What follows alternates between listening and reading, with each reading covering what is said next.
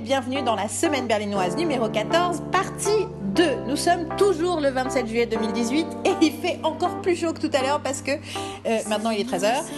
On va dans cette seconde partie parler de livres parce que l'été c'est bien aussi de bouquiner, parfois dans des parcs, parfois chez soi quand on se cache du soleil ou parfois au bord d'un lac. Ah ah ah, spoiler alert pour la suite. Surtout c'est bien quand on part en vacances de partir avec des bouquins et vous allez voir, on a quand même euh, pas mal lu ces derniers mois. Et donc Marine, Carole et moi, car oui, je suis toujours accompagnée de ces deux merveilleuses femmes on va parler bouquins. On va parler chacune notre tour, certains trucs qu'on a lus ensemble, certains livres qu'on a lus il y a très longtemps et qu'on s'en rappelle plus, mais que d'autres viennent de lire. Voilà, et avec quelques recommandations. Il y a bien sûr une grosse thématique euh, féministe, représentation, etc. Mais pas seulement. On va voir, il y a d'autres choses aussi. Alors, coucou les filles, vous êtes toujours euh, partantes? Oui, recoucou Oui donc, on vous conseille une fois de plus d'aller chercher du thé glacé. Nous, on vient d'en prendre aussi parce que ça va encore durer trois plombes, ce deuxième chapitre, mais ce sera passionnant et vous aurez des recommandations de lecture. Alors, on va commencer par Marine. Marine, donc toi, tu es partie longuement, tu m'as abandonnée pendant un mois, tu es partie en vacances loin. En France. Oui, en France, loin, en France. Pas loin de moi. Euh, et du coup, tu avais emmené des livres avec toi. Ouais, j'en ai 10 bouquins, j'en ai lu que 3. mais tu vas quand même nous parler. Pour des raisons, des raisons pas parce que je voulais pas lire, mais parce que j'avais pas la possibilité de lire. Mais euh, oui, bah, la première semaine, je suis partie chez mon papa, donc euh, piscine, euh, Provence, donc ça s'est bien prêté. Donc j'ai lu, j'en ai lu trois en fait. Et je parle en premier de Call Me By Your Name, donc de André Assiman. Voilà. Je sais pas si je l'ai bien dit. Qui le, que j'ai acheté parce que j'ai craqué. Je me suis fait, quand je suis rentrée de Paris, je me suis acheté 19 bouquins sur Amazon dont celui-là, je me suis dit, hum, je sens que Marine serait tentée par l'emmener en vacances. je te prête un livre, je pense que tu voudras bien le prendre. Et j'ai fait genre, oh, yes, yes. Et euh, ça a été mon le deuxième, deuxième livre que j'ai lu, parce que j'en avais déjà commencé un, qu'il fallait que, que je finisse. Voilà, donc j'ai commencé quand même. J'ai, enfin, j'ai, oula, j'ai lu Call Me By lu Call Me By Your Name. Et, euh, et donc, pour ceux qui ne savent pas, c'est de ce livre qu'est sorti un film dont on a parlé 250 000 fois depuis des années. Call Me By Your Name. Et euh, avec euh, Timothy Chalamet, Chalamet, je sais jamais dire son nom. Chalamet. c'est Chalamet, oui. Et Armie Hammer. J'en avais oublié son nom J'ai vu ta tête. Et euh, qu'un film qui est quand même qui nous a énormément marqué, qu'on a énormément aimé, dont on reparle tout le temps et dont, auquel on repense tout le temps. Donc le livre, euh, je vais pas en dire trop parce que comme ces demoiselles ne l'ont pas lu et je pense qu'elles vont le lire, mais je vais quand même dire deux trois trucs, donc ça va les spoiler un tout petit peu mais sans plus. Euh, donc moi, après avoir lu le livre, je reste sur le point que je préfère le film. Ça c'est quelque chose parce que c'est une autre c'est une approche différente. C'est la même histoire, hein, je veux dire. Euh, c'est bon, tu retrouves les personnages. Euh, ça fait, c'est un bonheur quand même de lire le bouquin parce que tu te retrouves avec eux et tu as l'impression de vivre un peu l'histoire différemment parce que c'est un autre point de vue. En fait, le, je trouve le. Dispositif? Non, non. Le. Non. non, du tout. Pardon. Le. Le truc qui change, enfin le. Twist? Le twist, merci, voilà. Twist c'est plus que dispositif, parce que je me, je me bouge mes, mes doigts d'une façon twist. Le twist, c'est que ça, c'est, ça donne. C'est la. Tu es dans la tête de Elio. Donc en gros, euh, le film te donne pas, euh, te donne pas l'impression d'être, d'avoir que Elio qui donne son point de vue. Euh, et là, dès la première minute, tu sais qui, que le mec lui plaît, quoi. Donc c'est vraiment. et le mec, il est beaucoup plus sexuel, quoi. Et c'est, et c'est cru c'est beaucoup plus cru que le, le, le, film. C'est beaucoup moins. Euh, euh, c'est romancé, mais ça, ça, ça passe cette légèreté que peut avoir le film en fait. Et cette. Euh, ça, ça va du tout le même. Ça pas du tout le même, le même niveau quoi. C'est vrai. C'est pas du tout la même ambiance. C'est pas du tout la même ambiance, ouais, tout à fait. Et puis. et puis il y a une fin complètement différente. ça, enfin, vous le saviez déjà, je, je pense. Oui. Mais non, c'est très différent. Après, tu vois les scènes et tu vois ce qui a été. Tu vois ce que. Le travail d'adaptation. Le travail d'adaptation de. Euh, de James Ivory euh, est très important en fait parce que et quand tu connais le quand tu connais les films de James Ivory tu, tu vois tout à fait la touche en fait que finalement il s'est vraiment approprié le livre et que euh, la screenplay a c'est vraiment, c'est vraiment lui, quoi. Donc, euh, donc, je suis encore plus contente qu'il ait gagné ce, Ce prix. ce prix parce qu'il a vraiment fait un travail par rapport à, au bouquin qui est euh, avec une subtilité. euh, voilà. Donc, en gros, euh, j'ai très très contente de, de- de lire le livre. Euh, J'ai passé un très bon moment, surtout que j'étais au bord de la piscine et je trouvais que ça se passait très bien avec le film parce que, bon, quand même. Le, le livre. Là, mais le- là, ils sont au bord. oui. bah, je Ouais, j'étais avec. Quand tu lis le livre, c'est avec le film aussi. Donc, en fait, c'est. Parce que j'étais avec le. Pour moi, en, en étant au bord de la piscine, j'étais avec le film, en fait. Mhm. Parce que là, c'est au bord de la mer. Ah, Donc, il y a des trucs. Enfin, il y a une piscine, je crois, mais c'est pas la même chose, quoi. C'est pas la même. euh, Enfin, c'est. mais c'est rigolo parce que moi j'avais trouvé sur internet et je vous conseille, vous pouvez le trouver, euh, le script Tu m'avais envoyé le lien, de James Ivory et j'ai lu des passages et en fait tu sens que Luca, mec italien oublié le nom, Guadagnino, Guadagnino. Hein, Guadagnino. Guadagnino, euh, s'est réapproprié le script aussi. Mhm. Il y a vraiment trois, enfin il y a vraiment une réadaptation aussi du script. Mhm. Et du coup la scène de la pêche, elle est là aussi. La scène de la pêche, je je sais plus. C'est Non, pour- je crois. Enfin, c'est différent. C'est C'est différent. c'est différent, c'est différent. Il y, a, déjà, il y a plein de scènes que tu vas retrouver. euh, non, non, il y a plein de. C'est c'est- c'est juste différent. Mais tu le conseilles? Ah, bien sûr, allez, lisez-le. Enfin, si vous avez aimé Comme By Your Name, de toute façon, vous seriez. Vous, enfin, le fait de vous retrouver dans la tête d'Elio, de toute façon, c'est c'est bon. Euh, non, c'est. Oui, bien sûr. D'accord. Donc c'est pas juste parce qu'on aime bien le truc, c'est aussi bien écrit. C'est Non, non, non, c'est bien écrit, c'est c'est juste un peu plus, euh, plus cru, quoi. Et, euh, et c'est bien, c'est bien. C'est Franchement, c'est c'est pas le, le livre de l'année, hein, je n'irai pas jusque-là, quoi. Mais c'est euh, un bon livre pour justement euh, À pour boire, à lire au- euh, à boire au bord de de- la piscine. à boire au bord de la piscine. on, a un problème, on a un problème de chaleur et d'eau, là, je crois. Dit-elle avec un, une, une bouteille entre ses jambes, elle aussi. Ça. Donc, je dis juste que quand vous avez très chaud, si vous mettez des petites bouteilles glacées au congélateur et qu'ensuite vous les mettez sur vos jambes, pas spécialement, toujours voilà, whatever, et ben ça vous rafraîchit et maintenant tu viens de complètement euh, euh, entacher le podcast. Ça, ça de- va tout à fait avec Comme By Your Name et avec euh, le bouquin. Donc, excuse-moi, j'allais dans. Je trouve que ça sonne beaucoup plus submissif que ça n'est en vrai. Mais- Il y a un truc avec l'eau là.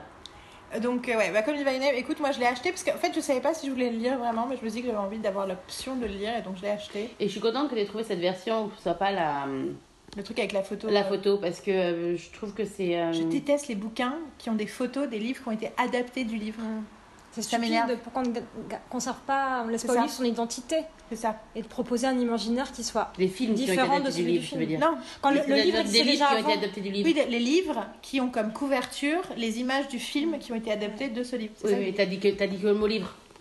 Parce que Non, tu vas voir, je te ferai après. cette impression que, effectivement, si c'est- les gens aujourd'hui achètent. C'est uniquement pour prouver que je dis ce que j'ai dit. Ah. Pardon, excuse-moi, Carole, tu disais que Il y a quelque chose de cette moins, idée- de moins petty, vas-y, et de moins enfantin. Il y a cette idée que les gens aujourd'hui vont acheter le livre comme Your Name parce qu'ils ont vu le film et que ça va leur donner envie de le lire, ça c'est une fait, Moi, réalité. je, je j'aime pas ça. Mais dans ce cas, mais en même temps, ça c'est vrai, et en même temps c'est dommage de pas garder au livre son identité, de coller la, la photo du film en se disant euh, on Non, fait pas confiance au livre en lui-même pour pouvoir être acheté, donc on a besoin de coller euh, l'affiche d'un film qui a un L'avantage succès de pour, Call Me euh, By Your Name, c'est attirer. que. Parce qu'il y a la pastille énorme, comme Il y a un comme j'aime motion picture. Mais le truc, c'est que souvent. euh, Pardon, juste que je crois pas Le titre est le même en plus. C'est qu'au-dessus de, de- sur le, il y a un énorme macaron sur le, le, le- le truc qui est imprimé, qui est pas collé, qui est imprimé dans le truc, qui est écrit Now a major motion picture. Plus major, what does that Le truc, c'est que souvent, euh, l'adaptation à l'écran est moins bien que le bouquin. C'est, il y a, il y a beaucoup plus de mauvaises adaptations que de bonnes adaptations. Donc le truc, c'est que pour celui-là, le, le film en couverture est plutôt positif parce que la- l'adaptation est, est bonne. Tu vois, le film est quelque chose de bien. C'est comme Autant n'importe le vent, par exemple. Tu vois Ouais. Parce qu'on cherchait la dernière fois des, des adaptations de, de bouquins, enfin, des, des films qui sont, qui sont Parce qu'il y a cette vieille, cette vieille théorie qui dit que euh, pour faire un bon film, une bonne adaptation, il faut apprendre un roman médiocre.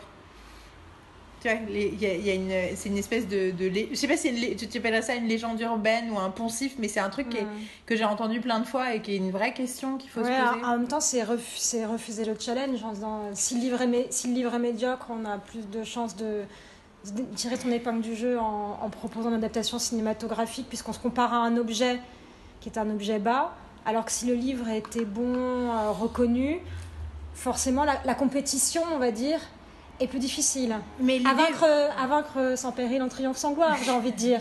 oui, mais l'idée n'est pas de décider de faire ou pas une adaptation à cause de la qualité du livre, mais plus une observation des adaptations qui existent déjà et de se demander s'il n'y a pas cette règle qui se, qui a je peu comprends, mais d'exceptions. je, je complétais l'idée en, en me disant Mais, que c'est- euh, c'est- dommage. mais je pense de- que c'est au-delà de ça. Mais après, les, moi, pour moi, cette théorie est vachement basée sur Stanley Kubrick. Et le fait qu'il a pratiquement basé tous ses films sur des trucs euh, parfois mineurs. Alors bon, il y a Lolita aussi, donc c'est pas vraiment mineur. Et que quelque part, c'était un peu pour justifier pourquoi Eyes Wide Shut était moins successful que les autres, pour- selon certains avis. Euh, parce que la nouvelle de départ est La une nouvelle grande nouvelle Ouais. est une Le grande Schnitzler. nouvelle. euh, ouais. Donc, euh, le Schni- Schnitzler, j'ai envie de l'appeler. Schnitzel tout le temps, mais le créateur de, ce que, de la mo- nouvelle moderne, en tout cas la nouvelle, euh, pas anglo-saxonne, mais telle qu'on la comprend en France et en, en langue allemande. Et pour euh, Revenir sur- renouer la boucle avec Call Me By Your Name, ce qui est, ce qui est génial, c'est qu'à la fois on a un très, bel, un très beau livre, un très beau film, et que les deux peuvent cohabiter.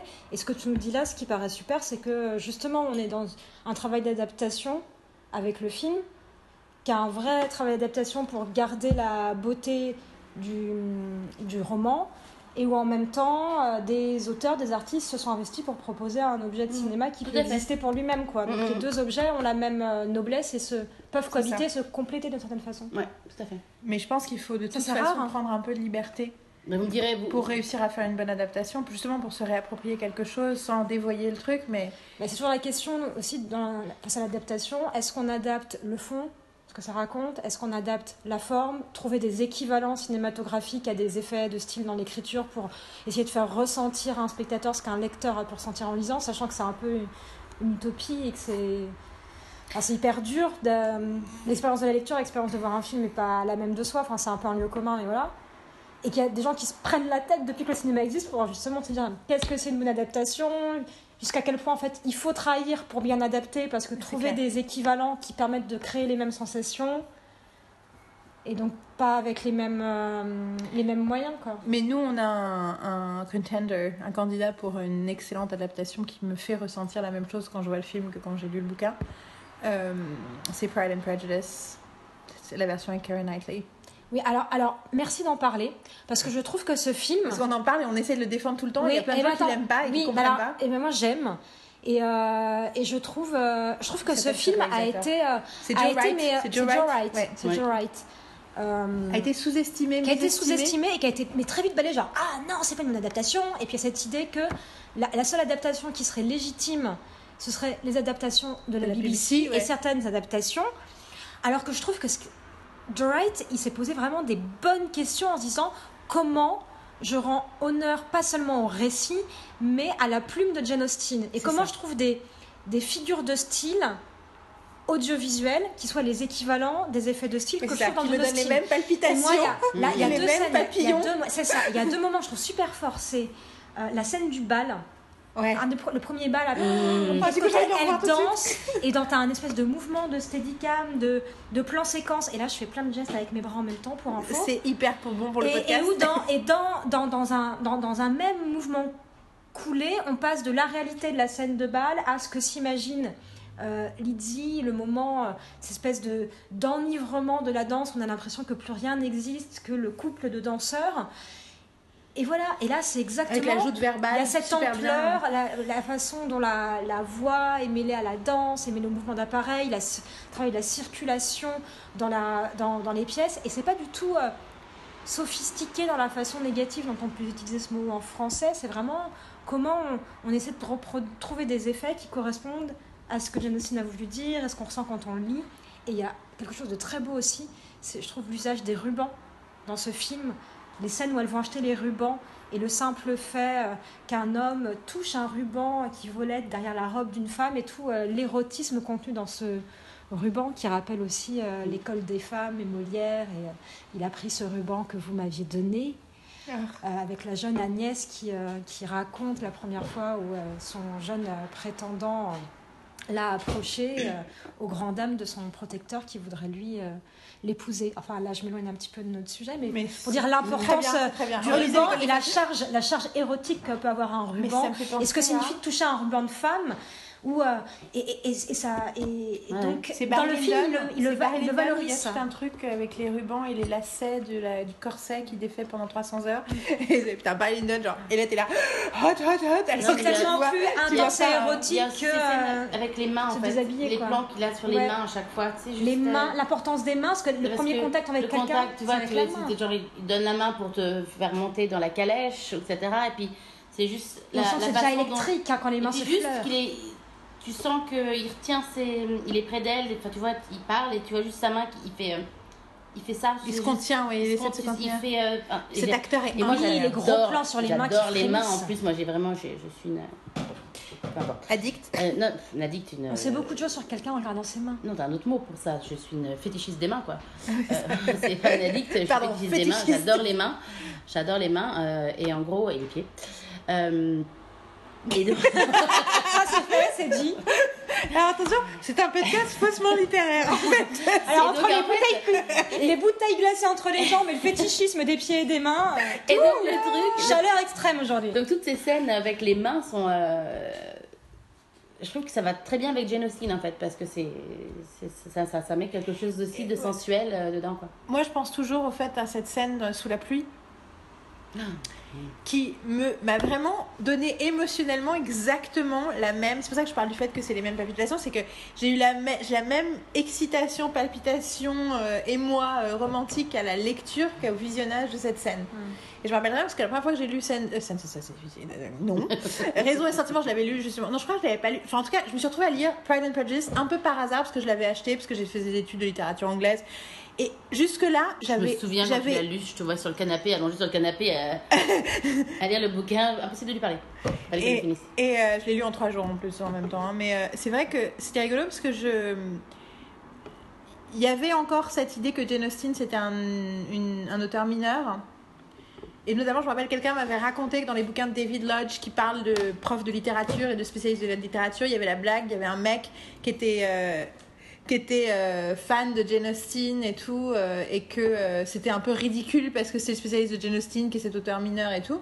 Et je me rappelle lire Pride and Prejudice un peu en me disant bon, et voir l'augmentation de mes sensations, de mes émotions et de mes émois et de mes à la lecture augmenter plus le bouquin avançait. Et je me dis mais c'est incroyable parce que c'est tellement délicat là encore, et en même temps j'ai l'impression de sentir le torrent de sentimental qui est derrière et que ça éveille en moi. Et pour moi, le film avait fait pareil. Et c'est vrai que euh, j'ai découvert plus tard que c'était euh, la romancière préférée de Virginia Woolf, qui est devenue entre-temps ma romancière, enfin mon écrivain préféré.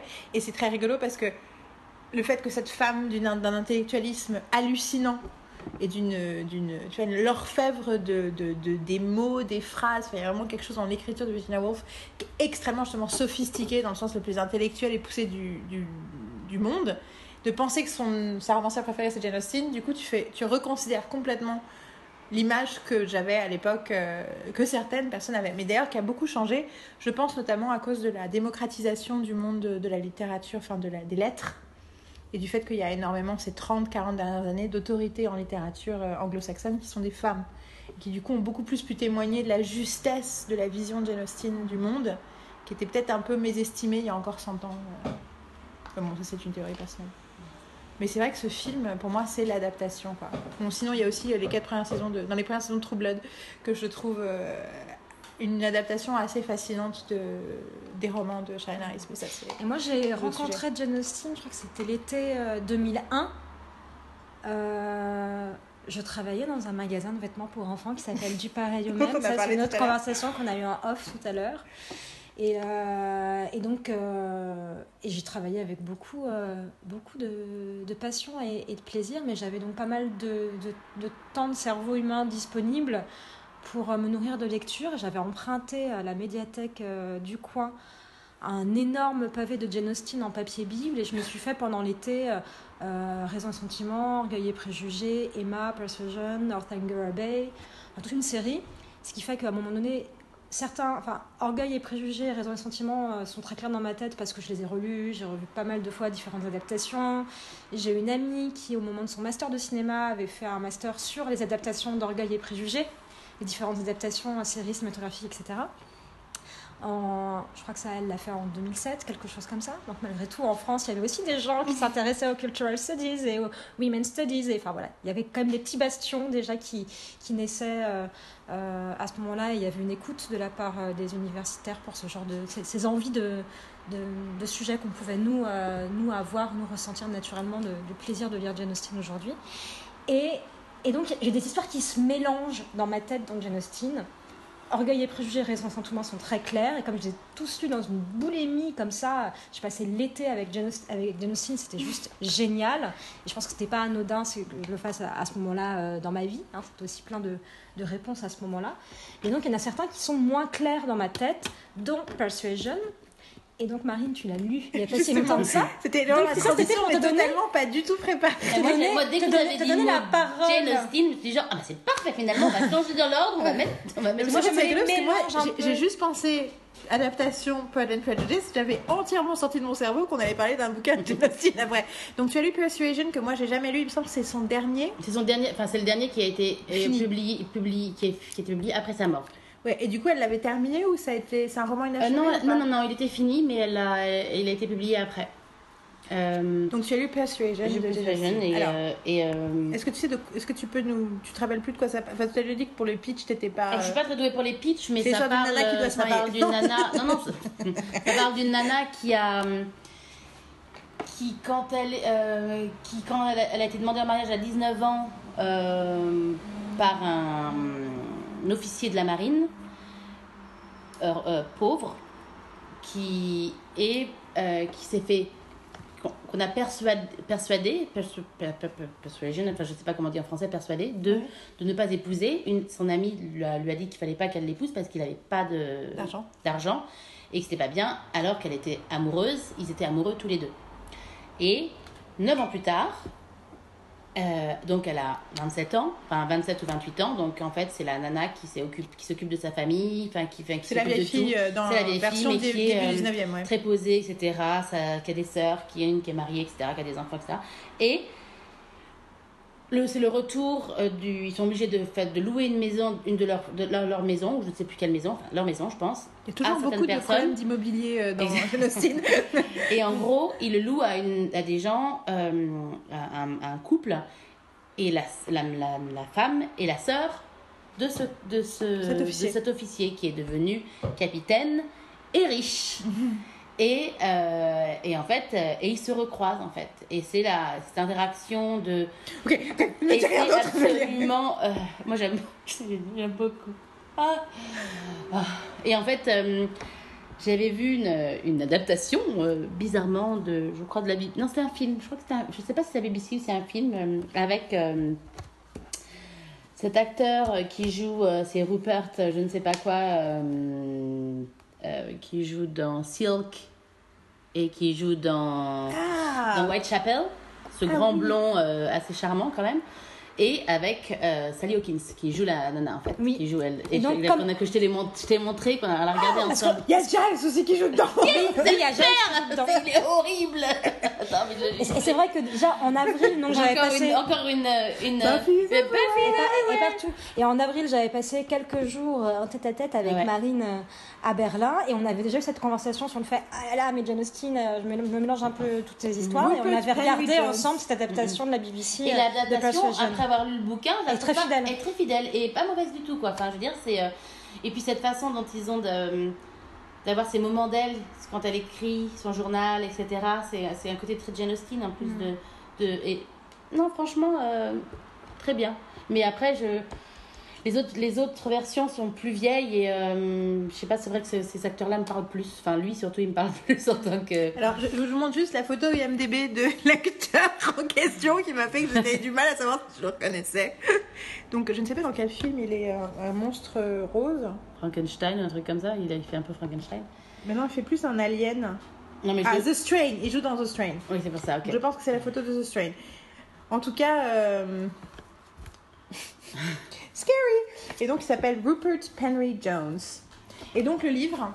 Le Ah. livre, ben, pff, un plaisir. Le truc, c'est que j'ai commencé à le lire. euh, en fait, j'ai acheté le livre avec Carole. Carole. Aussi, il faut dire que c'est encore euh, ces Et- salauds qui ont fait des super belles Et je éditions. je me suis rendu compte juste que c'était un de ceux que j'avais déjà, donc j'ai une autre version. de- Mais bon, c'était la version euh, cheap euh, des euh, Penguins, là, je sais pas quoi.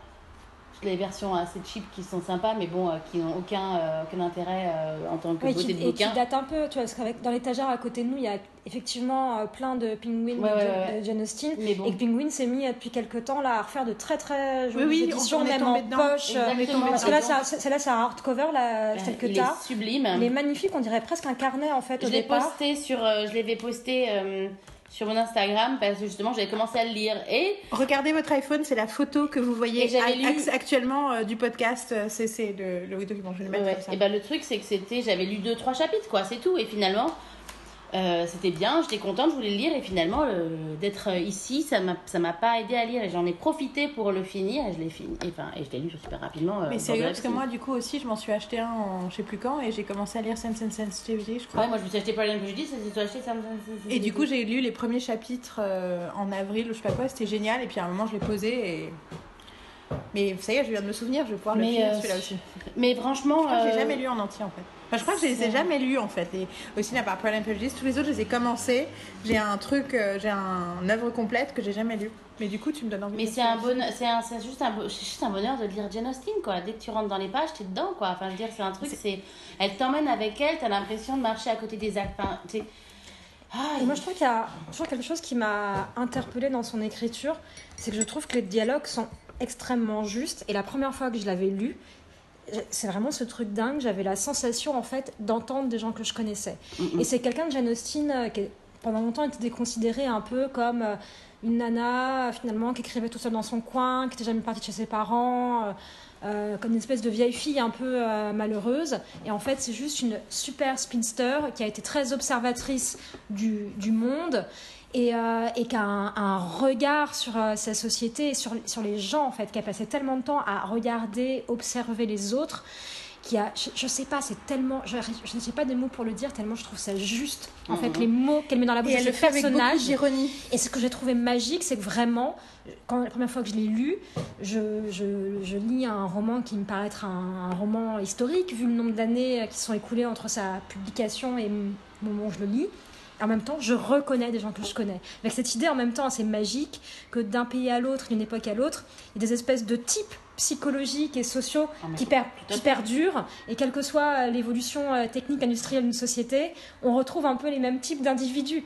Et je trouvais ça à la fois très triste et génial. Je fais Ah, mais ce personnage, je le connais, ça c'est machin, c'est bidule. Et il y avait un truc à l'époque où j'ai découvert ça à 20 ans, où ça m'a plongé dedans. Je me tout de suite, j'ai tout de suite adhéré parce que tous les personnages qu'elle décrivait, me disais, je les, co- je les connais en fait, ces personnages, je les connais, je sais machin, c'est bidule, ces trucs. Et donc tu te sens un peu en osmose avec elle. Donc ça, moi, c'était Mm, ce mm, truc où. euh, et tu me dis, je me dis, mais cette femme a- avait. euh, Enfin.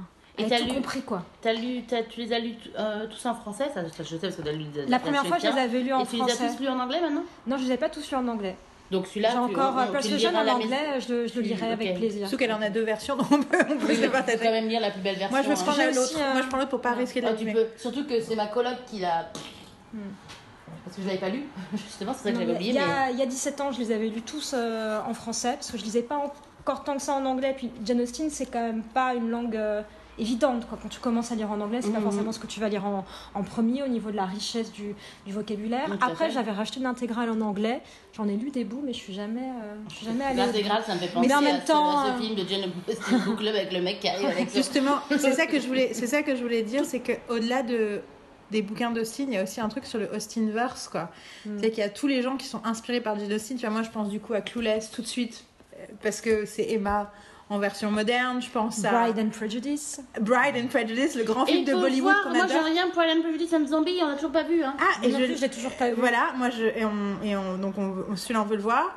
Euh, Il y a aussi euh, Lost in Austin. Lost in La Austin, série. la mini-série anglaise qu'on adore, Il y a aussi Austin Land que j'ai jamais vue. avec euh, Kerry Russell. Mhm.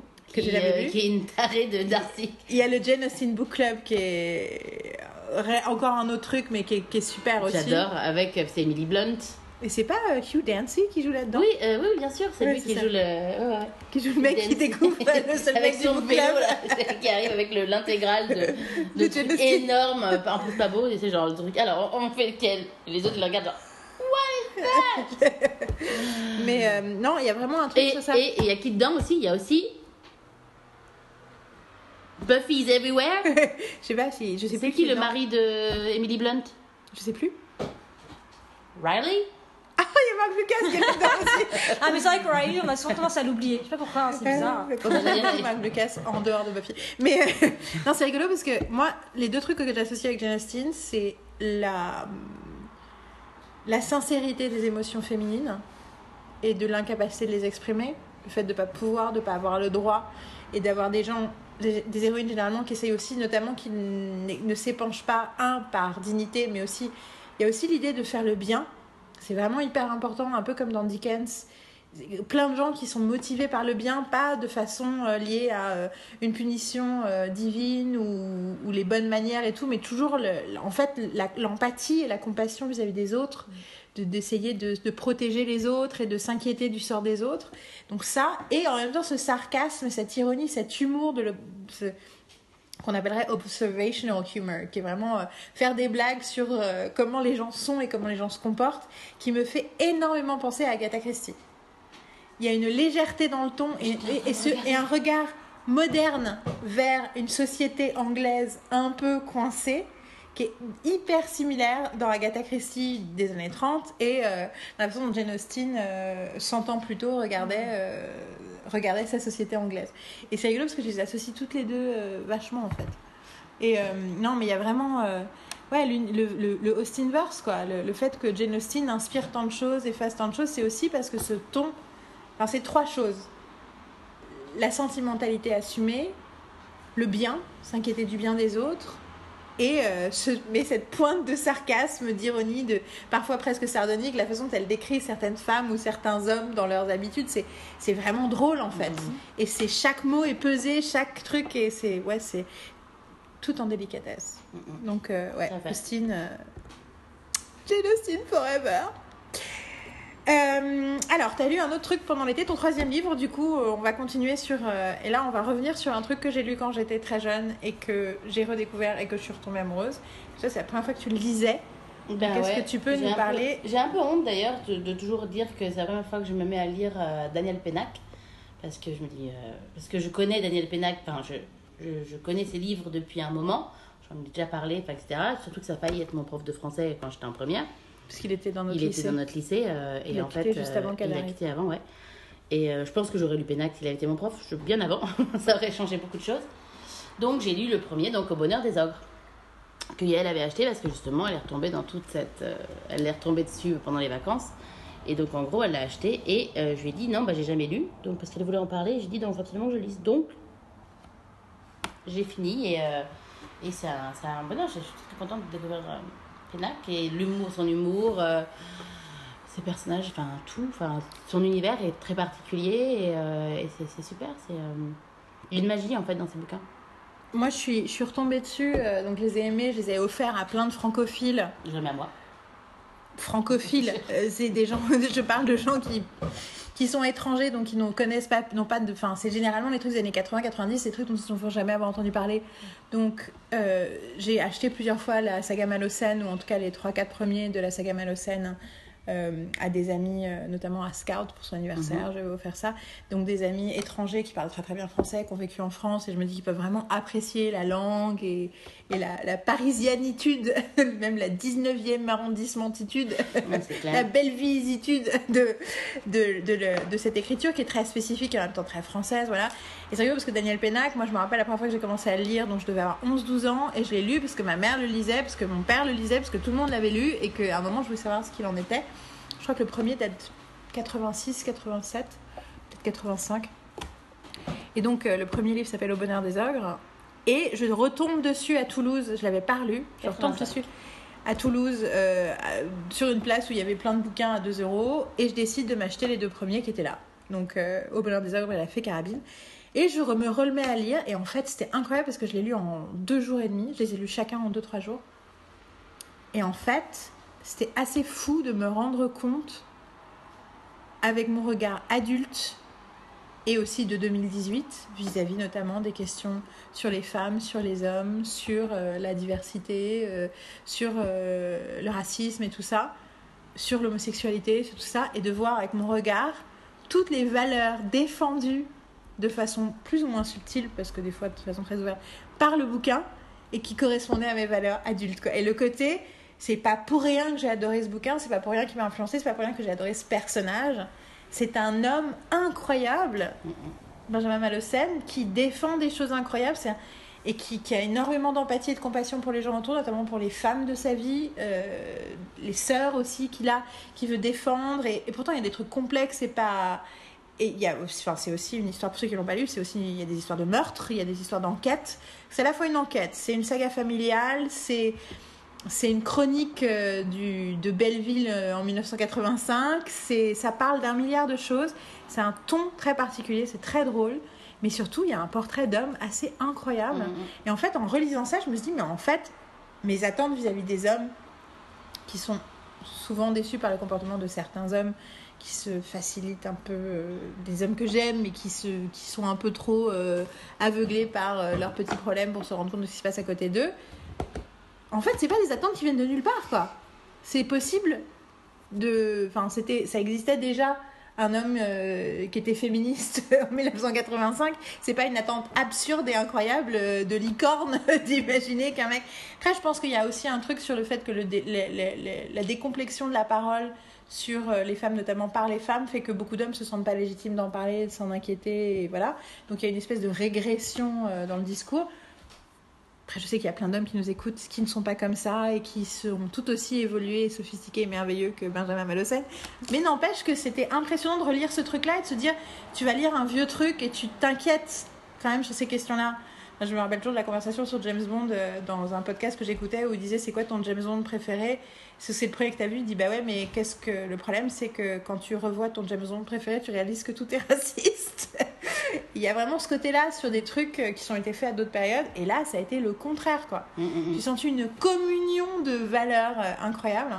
Et, euh, et du coup, toi, Marine, euh, t'es d'accord enfin, sur que ce. Je suis tout à fait d'accord quand tu, même quand tu m'en parles. Et euh, vu que je ne savais pas, vu que quand tu m'as dit que tu l'avais quand tu l'as relu, tu disais que ça t'avait ramené à, plein de trucs, enfin, tu n'as pas vraiment développé, etc. Et quand je lisais le bouquin, je me suis demandé, au début, je me suis dit, ah tiens, j'ai.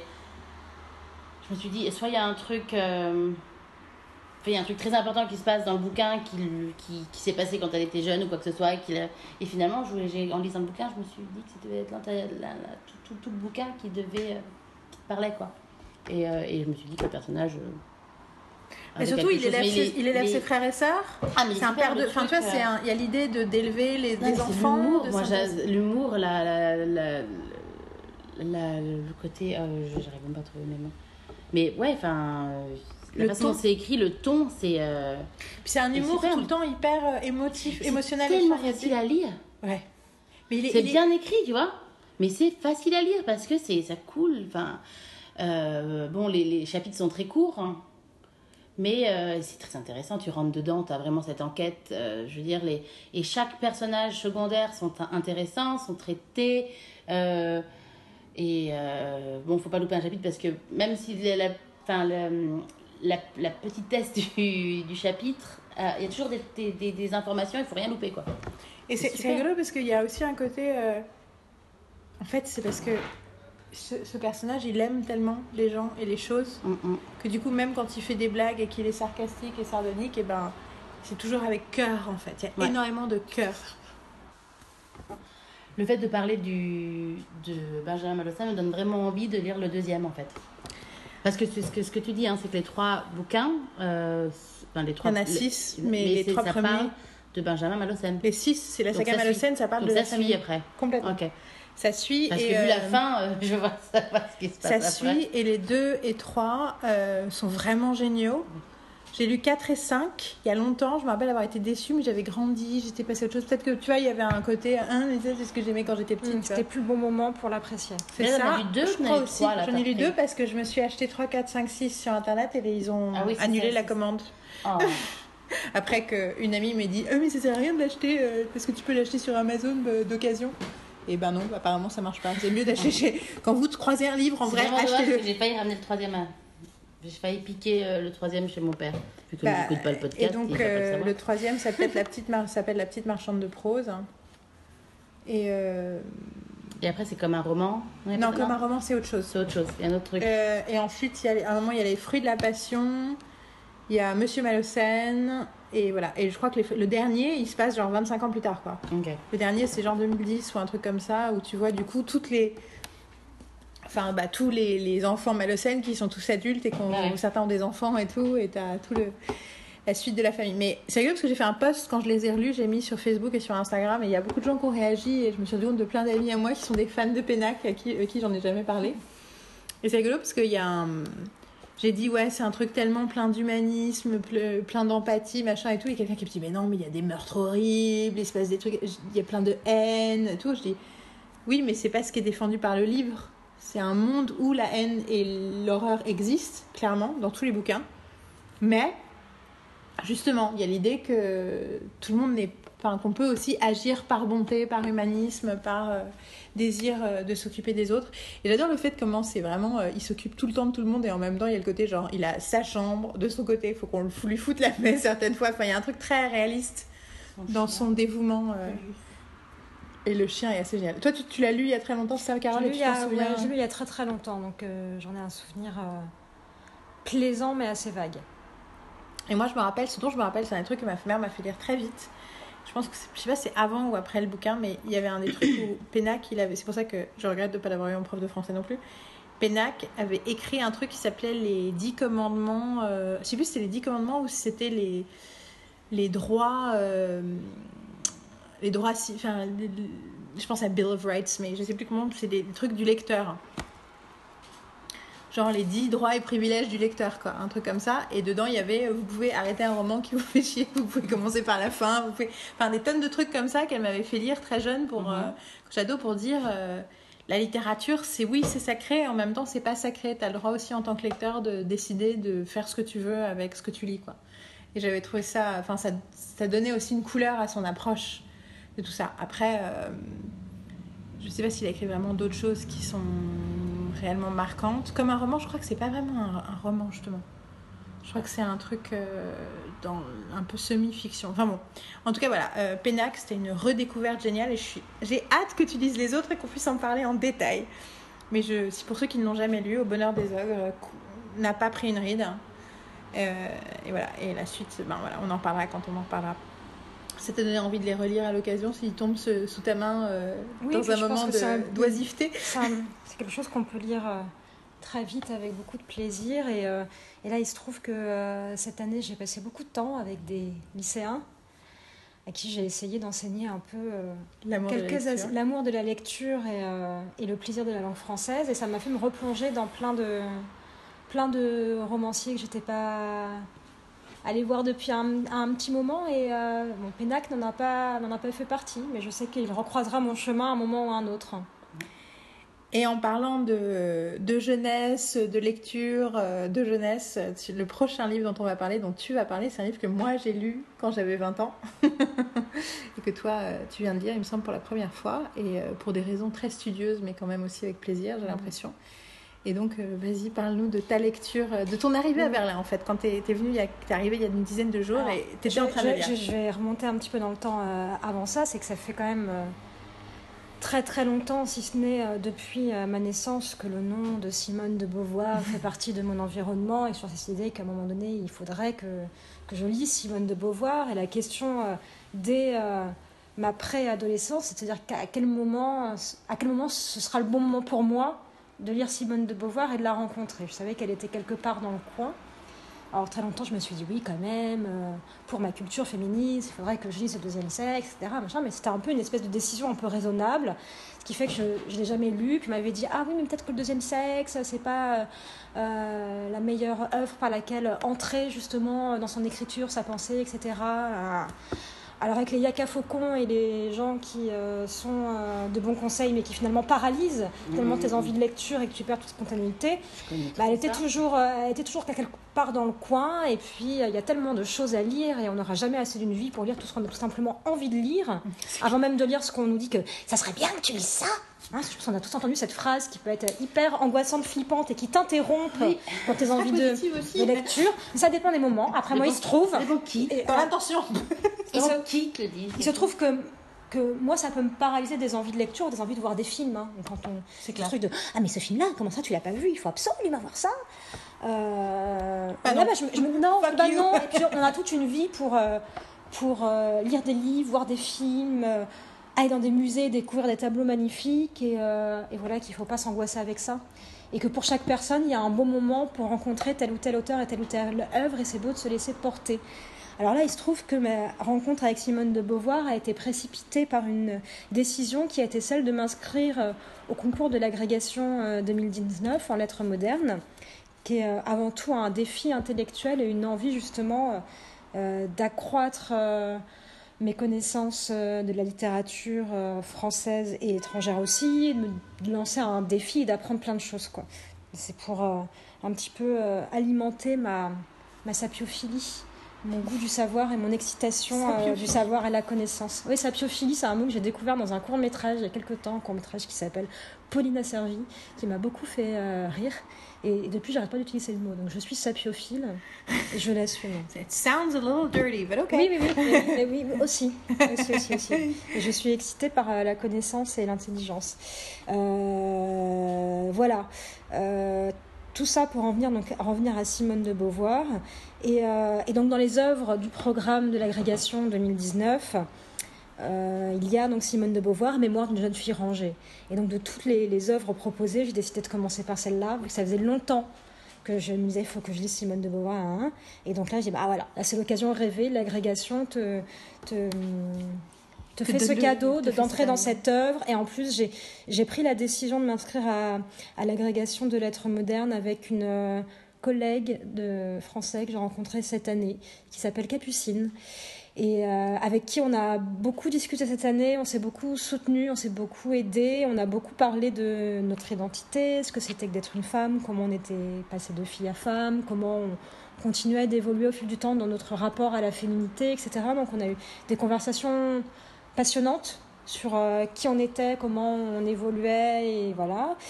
Et, euh, et c'est ensemble qu'on a décidé de se lancer dans cette aventure de l'agrégation. Donc voilà, lire Simone de Beauvoir, ça raconte aussi quelque chose de mon histoire avec Capucine et de cette entrée dans l'agrégation. Donc je trouve ça un, un beau cadeau que euh, les gens qui ont décidé des programmes nous ont fait de proposer cette œuvre-là. Euh, qui n'est pas forcément en plus une évidence dans un programme euh, de, concours où les femmes sont très peu représentées hein, dans, les, dans les auteurs euh, des programmes de concours chaque année, et surtout une, une œuvre qui a un peu... pas forcément un objet légitime pour un concours comme, comme celui-là, puisque l'importance du positionnement féministe de Simone de Beauvoir a aussi pu faire euh, oublié au fil du temps l'importance de ses qualités littéraires. Pendant très longtemps, elle était reconnue pour le deuxième sexe et le deuxième sexe uniquement, et sa pensée féministe. Et ce qu'elle avait écrit avant, ce qu'elle a écrit après, a pu être un peu mis dans l'ombre par euh, l'importance de, de, ce, de ce pavé-là et de son importance. Euh, sociologique. Et en même temps, ça, c'est pas un roman, Mémoire d'une jeune fille rangée. Mémoire d'une jeune fille rangée n'est pas un roman de fait, comme qu'on a dit, c'est un mémoire. Donc, elle raconte euh, sa vie de sa naissance euh, jusqu'au moment où elle obtient l'agrégation de philosophie. Donc en plus, on prépare la grègue et nous font lire l'histoire d'une fille qui passe la grègue et, et, qui arrive quoi. Qui devient pote avec Sartre aussi. Voilà, il y, a ce truc, début, je dis alors quand est-ce que c'est le, côté un peu midinette quand tu dis quand est-ce qu'elle va rencontrer Sartre? C'est un peu vers la fin, toi, mais c'est un peu le truc de voilà, tu l'attends, le moment il va arriver, et puis au départ elle n'est pas du tout pote avec lui, mais avec un, un des meilleurs potes euh, de Sartre et, et Sartre, il est un peu en, en retrait, etc. et il y, y, a plein de trucs de quand est-ce qu'il va arriver. C'est bien, c'est bien, c'est juste que j'ai pas le temps de lire. Et alors, alors, je pourrais en parler pendant deux heures, mais surtout, le, le- je- j'ai vraiment eu un vrai plaisir à lire ça, alors qu'en plus que le fait de, Elle de écrit le lire, très, très, voilà, très bien. le fait de le lire pour une euh, lecture imposée, simple. ça aurait pu me, me casser le plaisir de la lecture, et pas du tout. Et ce que j'ai trouvé génial, c'est toute la partie sur euh, son enfance et la façon dont elle raconte comment on pense quand on est un enfant et l'intelligence qu'on peut avoir déjà quand on est un enfant sur soi-même, sur ce qu'on imagine de son avenir, sur la façon dont on, perçoit, les, on, les adultes. Et il y a une phrase qui m'avait interpellée sur comment elle pense quand elle a, quand elle a 5 ans et son rapport, euh, euh, son rapport aux adultes. Donc elle est avec, euh, avec sa tante. Donc place Saint-Sulpice, la main dans la main de ma tante Marguerite qui ne savait pas très bien me parler, je me suis demandé soudain comment me voit-elle? Et j'éprouvais un sentiment aigu de supériorité, car je connaissais mon fort intérieur et elle l'ignorait. Trompée par les apparences, elle ne se doutait pas, voyant mon corps inachevé, qu'au-dedans de moi rien ne manquait. Je me promis, lorsque je serai grande, de ne pas oublier qu'on est à 5 ans un individu complet.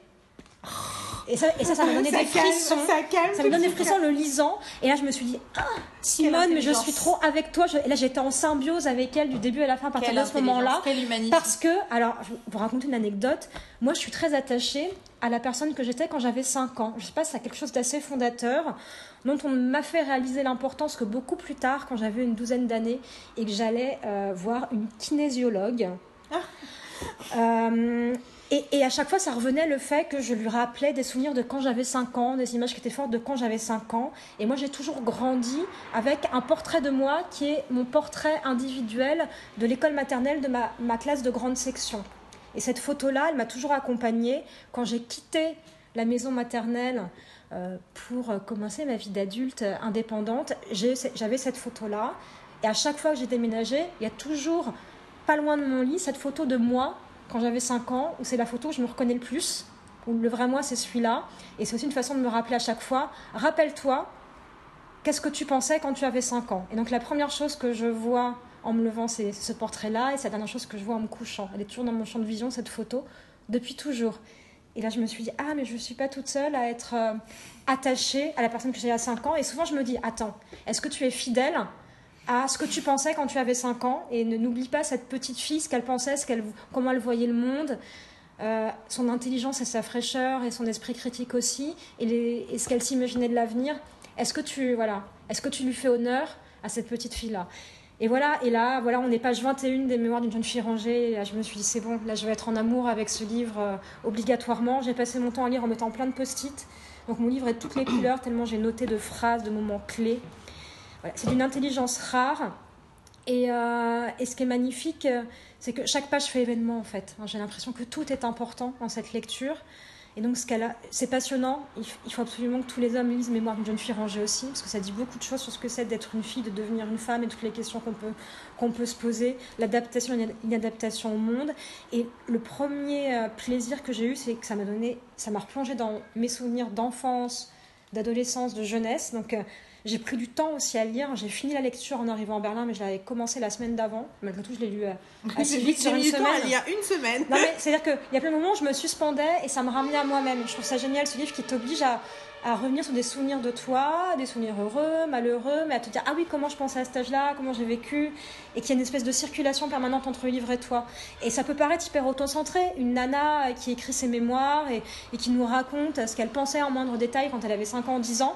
Et en même temps, c'est hyper généreux parce que toi, ça te met dans ce même mouvement-là. En tout cas, moi, tu peux rentrer dedans et que j'avais pas l'impression de. euh, j'ai pas du tout l'impression que son entreprise était mégalo parce qu'elle peut avoir cette étiquette là et, euh, et moi j'ai pas du tout ressenti ça. J'ai trouvé ça hyper généreux en fait ce qu'elle faisait. Euh, en même temps on dit bien qu'elle écrit alors qu'elle est euh, qu'elle est adulte. Donc forcément il y a de la distance par rapport à ce qu'elle a vécu que raconter son passé c'est forcément aussi le réécrire. Donc comment elle choisit de le réécrire? Quel est le degré d'authenticité dans ce qu'elle raconte ou pas Est-ce que c'est réel Est-ce que c'est euh, euh, modifié par ce qu'il en reste dans ses souvenirs Comment elle a envie qu'on l'aperçoive maintenant Enfin, il y a plein de couches successives, c'est une espèce de millefeuille. Et ce truc hyper généreux de... euh, on se replonge dans ses propres souvenirs et ça donne envie d'écrire. Voilà. Je vais m'arrêter là. Ça donne profondément. Mais il faut que je me mette avant qu'il ne soit trop tard, avant de tout oublier. Tout que moi, je suis vraiment, j'ai cette phobie d'oublier. Je trouve que j'ai pas une bonne mémoire. J'ai besoin que des gens autour de moi se souviennent pour moi de plein de choses de ma vie. Et j'ai vraiment peur, vraiment, c'est vraiment une phobie profonde d'oublier. Euh, Oui. D'oublier, d'oublier, d'oublier. C'est pour ça que j'adore Instagram parce que ça me permet ça. de prendre en photo et de me souvenir de plein de choses.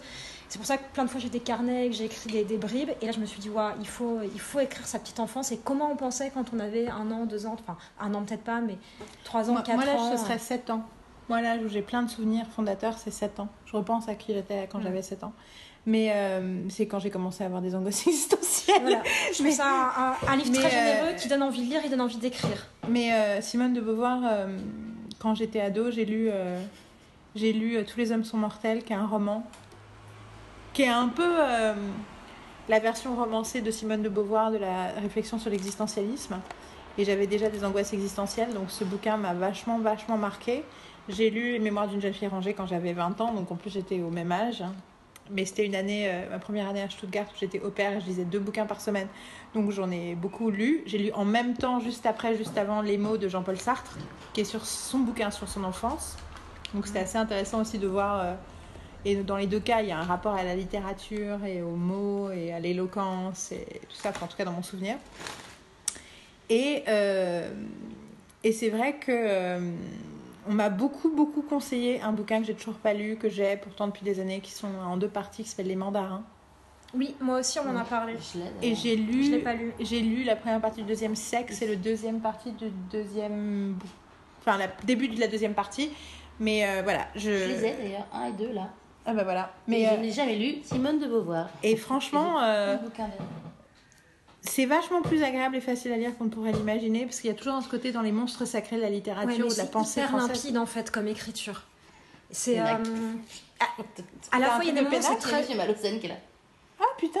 Non, mais j'ai plein. Ah, j'ai- sur l'étagère devant nos yeux, on a un peu tous les auteurs finalement dont on est en train de parler de- tout Oui, à l'heure, qui sont a- représentés dans plein de, Du coup, Marine, de train de bribes différentes de leur œuvre. Donc on va pouvoir, euh, maintenant qu'on s'est lancé sur certains, euh, compléter au fur et à mesure du temps. Euh. Mais là, ma chérie, on- les, les auditeurs n'entendent pas, ils entendent un euh, bruit bizarre avec le truc sans comprendre ce que tu es en train de faire. Mais, mais pour revenir sur l'écriture de Simone de Beauvoir, c'est que c'est vrai que ça se lit hyper facilement en fait. Et il y a plein de moments qui sont hyper poétiques. On se dit ah mais c'est juste la façon parfaite dont il fallait dire ça et c'est beau et et et c'est et t'as plein d'images t'embarquées dans des scènes de la vie quotidienne, les odeurs, les vêtements, les amis, les Je me rappelle copains qui n'en sont pas la- vraiment. C'est Elle est hyper prof agréable de latin à un moment où elle est. Elle donne, elle, donne, elle donne des cours. Quand elle est étudiante, elle commence à donner des, à donner des cours aussi. Elle a, Elle passe elle a dans une école. une euh, école. Alors, privée, elle, hein. euh, parce qu'elle elle à l'école privée, de- privée qui s'appelle le cours Désir, qui a un nom quand même génial. Le cours Désir. Et, euh, et après, elle va à l'université pour euh, sa licence, ensuite l'agrégation. Donc pe- pendant, pendant sa licence, elle donne, euh, elle donne des cours, elle fait l'assistante. Un petit peu, elle commence à donner des cours déjà au cours Désir. Et donc, toi, Marine, ça y est, tu, n'as- tu as envie de lire Simone de Beauvoir? Ah, tout à fait, tout à fait. Tout à fait, je dois réfléchir, moi, quand est-ce que, quand j'étais petite, je, je pense que c'est aussi vers cet âge-là aussi. Mais, mais moi, j'ai une famille qui m'a un petit peu euh, euh, mis dans un étau et m'a pas permis vraiment de me- m'exprimer. Donc, c'était un peu parce que j'étais une nana. Donc, c'est aussi un autre problème. Mais euh, je pense qu'à l'intérieur, euh, ouais, quand j'avais cet âge-là, euh, je criais pas mal dans ma tête là. Ouais. Mais oui, j'ai très envie de.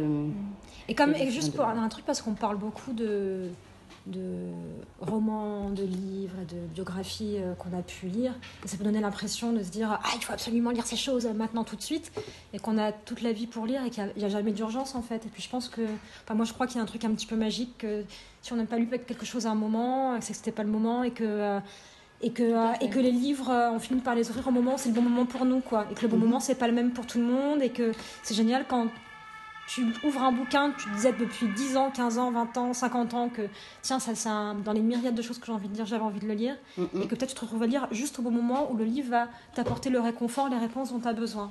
Je suis Donc voilà, donc il y a, pas- y a- y a d'urgence à rien. Non, non, et puis tu lis d'autres livres. Il y a, y a- Tu lis et d'autres on, choses, en plus. on lit, puis on fait plein d'autres choses. et puis tout le monde euh, vit, euh, travaille, ne travaille pas, va au cinéma, regarde des séries, fait plein d'autres choses. j'ai quand même souffert des trois années où j'ai très très très peu li- lu. Mhm.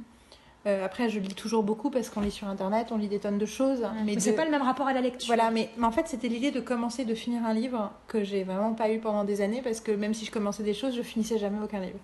Et euh, donc, c'est quand même agréable là d'avoir euh, un peu changé la donne et c'est aussi par volontarisme. hein. Malgré tout, l'idée c'est pas de se forcer ou de se sentir coupable. Par contre, c'est que c'est vrai que c'est bien de prendre du temps et de, de faire l'effort de, de lire et de se dire. euh, Et malgré tout, il y a toujours une petite satisfaction quand on arrive à la fin d'un livre. Ah, je suis arrivée à la fin de quelque chose.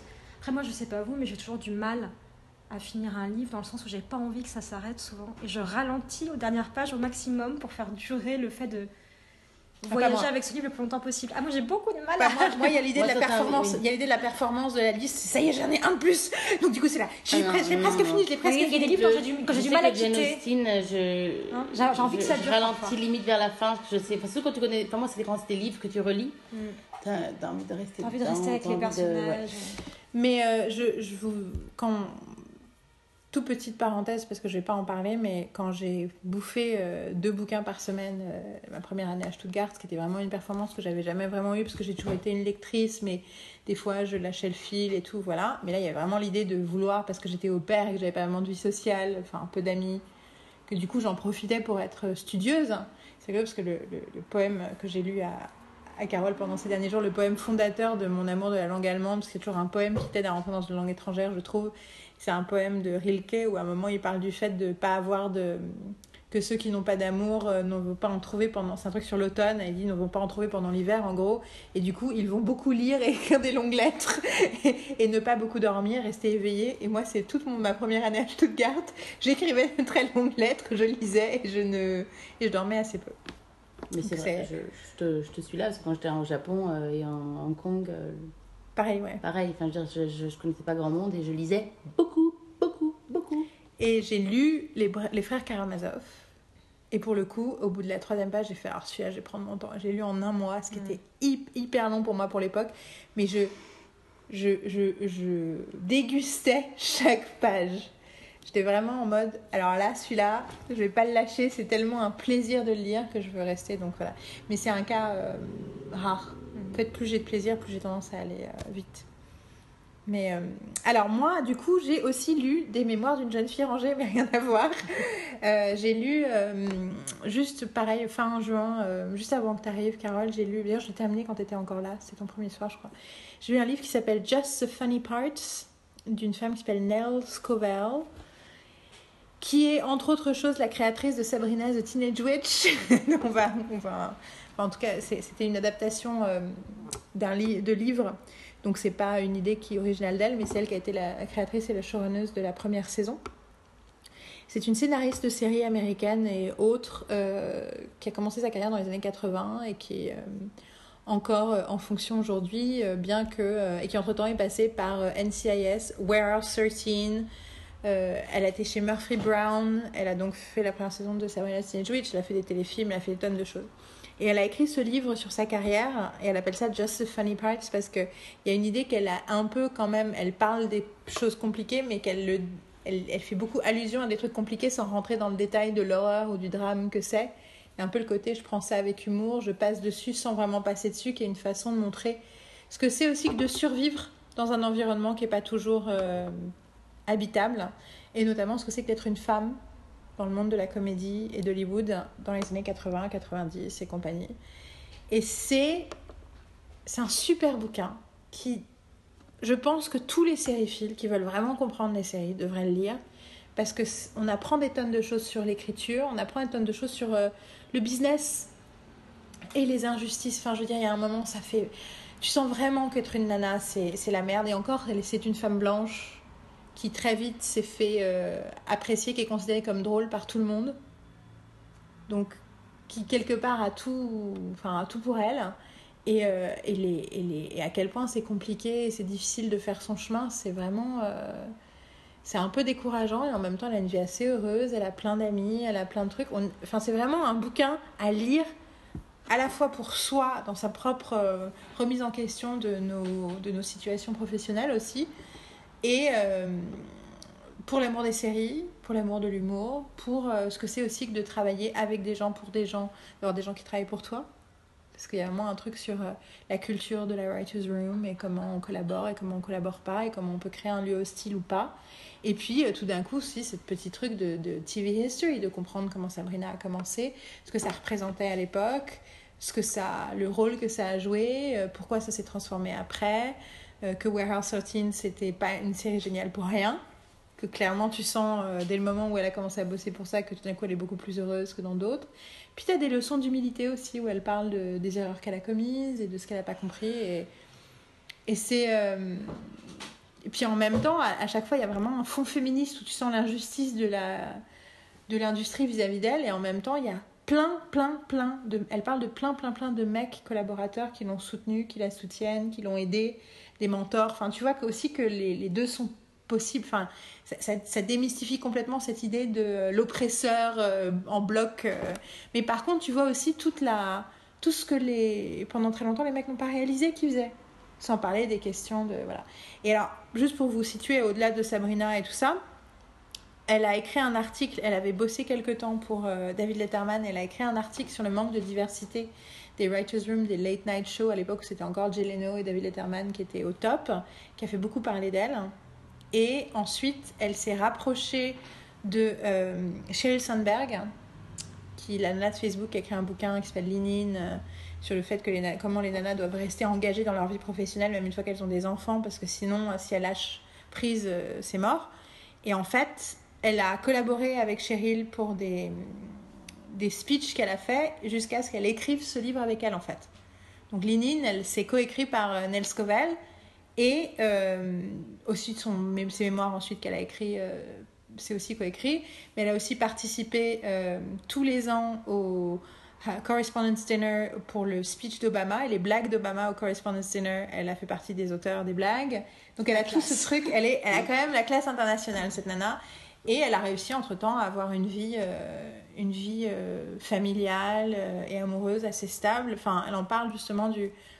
Elle parle de ça aussi, elle parle de sa vie sentimentale et elle parle aussi du fait qu'elle a pu vivre ce qu'elle a pu vivre parce que son mari, euh, lui, était architecte et lui, à partir du moment où ils ont eu leur premier enfant, il avait envie de s'occuper du gamin et de... En plus, elle gagnait plus d'argent, donc ça paraissait normal d'être le primary caregiver et que du coup, ça a changé toute sa vie. Et elle dit que Sheryl Sandberg, justement, dit un truc que la qu'elle a dit dans un speech, je crois que c'est aussi dans un bouquin, elle dit aux femmes, votre décision professionnelle la plus importante est la personne avec qui vous décidez de faire votre vie. Que c'est, euh, ça conditionne tout le reste. Et donc voilà, ce bouquin, c'est drôle, c'est fun, c'est sériephile et en même temps c'est plein d'autres choses. Et c'est pas que pour les nanas du tout. C'est, je pense que par contre que ça peut, euh, enfin ouais, il y, a une- il y a une vraie empathie vis-à-vis du sort de certaines nanas dans certaines conditions.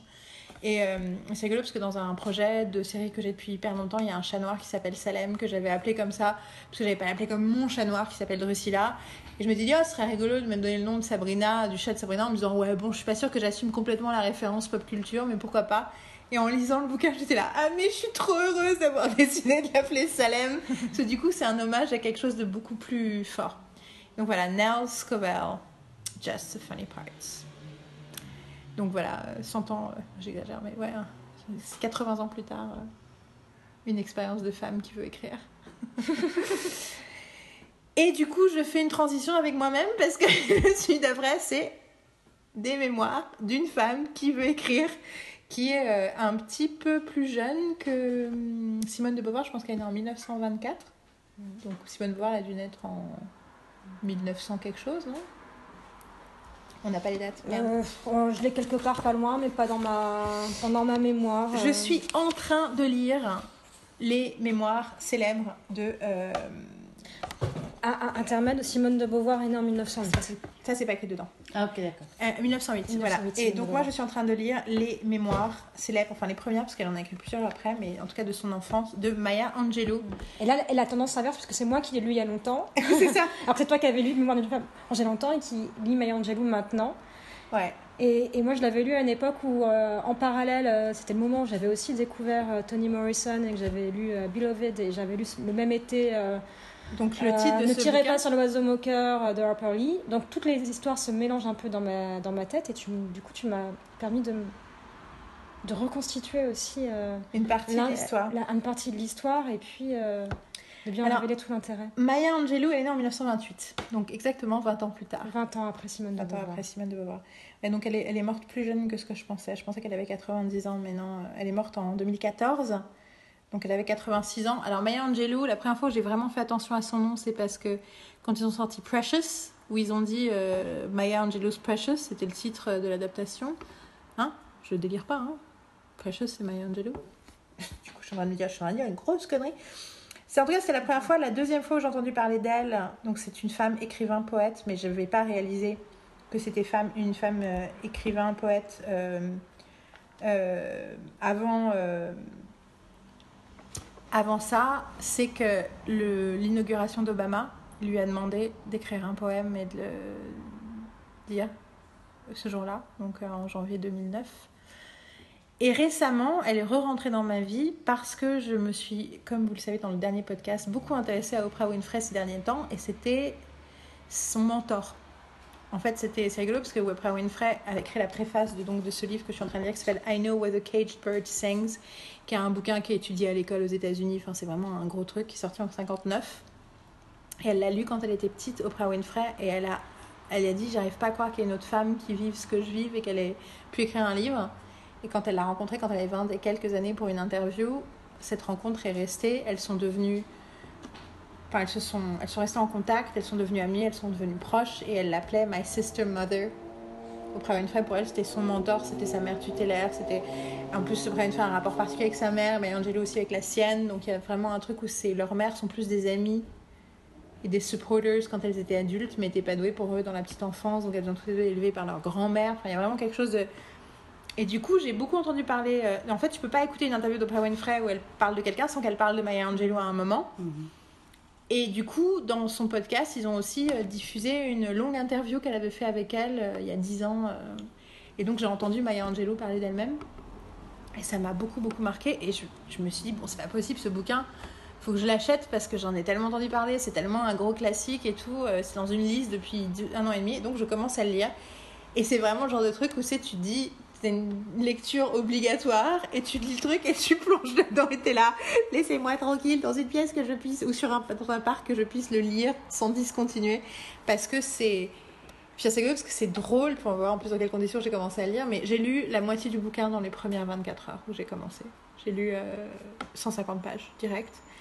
Et là, j'ai fait une pause d'une semaine et je suis en train de le reprendre. Et c'est. euh, c'est un thriller, c'est extrêmement surprenant, c'est extrêmement beau, c'est drôle, c'est d'une puissance incroyable sur ce que c'est que de grandir euh, dans le Mississippi euh, dans les années 30 euh, quand t'es noir, d'une famille modeste, mais pas si modeste que ça. C'est d'ailleurs intéressant, même dans les mémoires d'une jeune fille rangée, de voir comment ces femmes ont été soutenues par leur famille, notamment dans leurs aventures intellectuelles et d'écriture et aussi que- comment le privilège, toute proportion gardée, existe dans le petit village où elle est. Sa grand-mère est considérée comme la personne la plus importante du village. C'est des enfants très lettrés, hein, ils ont C'est des ça. lectures quand même. euh, C'est ça. euh, Bah, Il y a un en moment là où, leur il y a- âge. où elle dit oui, il y a un orage. Donc elle a 11 ans à ce moment-là et elle dit bon, euh, l'orage allait gronder. Donc du coup, c'était le jour parfait pour relire Janer.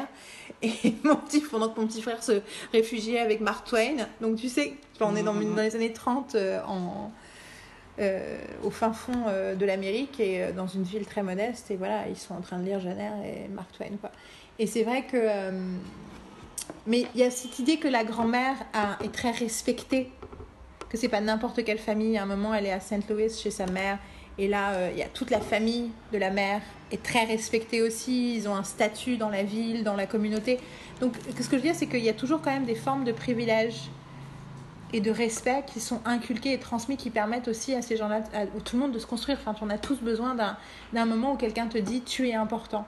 Et elle, en plus, après, il y a d'autres rencontres qui vont permettre de faire ça. Moi, là, elle a encore 11 ans là où j'en suis, et c'est déjà, mais si beau, si puissant, si touchant, si intéressant, si provocateur aussi, parce que, enfin, il y a un moment assez génial où elle parle du fait que sa grand-mère a un magasin, en fait, et les gens qui vont récolter le coton viennent le matin et le soir prendre leur petit déjeuner, puis après pour récupérer ils ont besoin pour le dîner. Et elle parle de la fatigue et de la déception qu'ils ont toujours quand ils reviennent. Et elle dit, je, en fait, moi, chaque fois qu'on parle, euh, tu vois, du, des chants, euh, des, euh, des chants, tu vois, limite joyeux, des esclaves qui chantent le blues et les gospels parce que quand même, machin, elle dit, J'ai toujours trouvé ça complètement hallucinant, alors que tout ce que je voyais, c'était la tristesse. Mm. Et le fait, c'est jamais assez, ça suffit pas assez, et la fatigue et tout. Et putain, rien que de ça, tu as des phrases comme ça qui sont. À un moment, elle parle du fait qu'elle, quand ils sont allés chez sa grand-mère, ils avaient 3 et 4 ans, et ils ont été euh, mis dans un train avec un, leur adresse épinglée. euh, et elle dit euh, J'ai réalisé plus tard que des milliers d'enfants noirs avaient sillonné tout le pays tout seuls, euh, avec juste une étiquette au paletot, parce que. Ben, que ce soit pour les rejoindre euh, une famille tout d'un coup prospère dans le nord ou être envoyé chez des grands-parents dans le sud. Enfin, tu vois, tu vois tout de suite une image de toute une, une population euh, ignorée et c'est c'est bien au-delà de l'expérience noire américaine. C'est vraiment aussi, du coup, ça pose toutes les questions comme toute grande œuvre, l'universalisme de du déplacement, de l'oppression, de l'ignorance. Enfin, c'est vraiment, euh, c'est vraiment absolument génial. Et je n'en suis qu'à la moitié. Bah ouais. Après, il y a des trucs trash. Hein. Il y a des. euh, Enfin, ça parle aussi Il y a de. violence aussi euh, qu'elle a dû Je- confronter. Ouais, c'est ça. Il y a, enfin, il y a, il y a quand même une question Bah, d'abus. tu, tu le décris, on Non, non, mais il y a une question d'abus euh, sexuel. euh, Il y a une question d'abus sexuel. Il y a un trauma sexuel euh, très fort et qui est traité de façon incroyable pour les, enfin, en- pour 59 et pour l'époque, la façon dont ça se passe. C'est pas du tout ce que tu imagines qui va se passer, qui se passe, et c'est, ça fait réfléchir.